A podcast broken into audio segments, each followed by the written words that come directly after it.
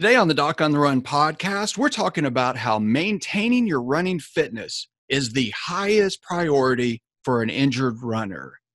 Like hearing doctors say, just stop running, who know that we simply have to stay active, how do we heal in a way that lets us stay strong, maintain our running fitness, and keep preparing for the next race, and still heal without making the injury worse?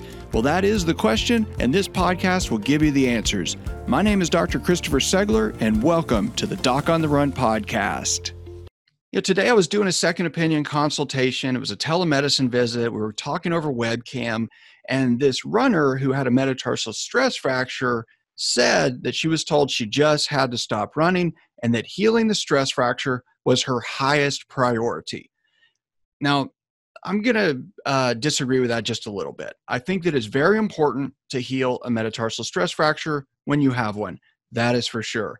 However, if you're an injured runner and you have one of these running injuries that can take a long time to completely heal, your highest priority is to actually figure out how you can maintain your running fitness while you heal that injury. That is actually a much higher priority because all tissue is going to heal eventually if you can reduce the stress and strain to it. The question is whether or not you, as a runner, can afford to take off the amount of time necessary to just sit still and let it heal.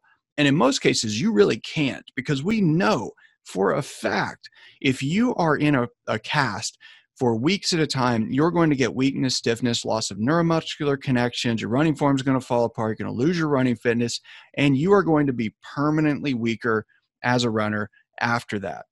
If you want to avoid that scenario, you have to focus first and foremost on your ability to strengthen and fortify everything else that is not injured so that when that piece of injured tissue like the stress fracture or the achilles tendon or the plantar fascia or whatever it is that when that thing actually heals that everything around it is as strong as possible to actually support and help stabilize your foot so that when you run your form is as good as it can be. Now, in addition, if you can do something to actually maintain your overall strength during that period while you're actually trying to recover, then you're going to do much, much better. Now, the Runner's Rapid Recovery Journal is a thing that I wrote to help runners who are injured try to figure out what it is that they were doing in training that was working that they're actually not doing and kind of neglecting when they're sitting around trying to wait for something to heal during this recovery process. It's extremely important that you figure out what you need to do to maintain your running fitness. You have you cannot ignore that.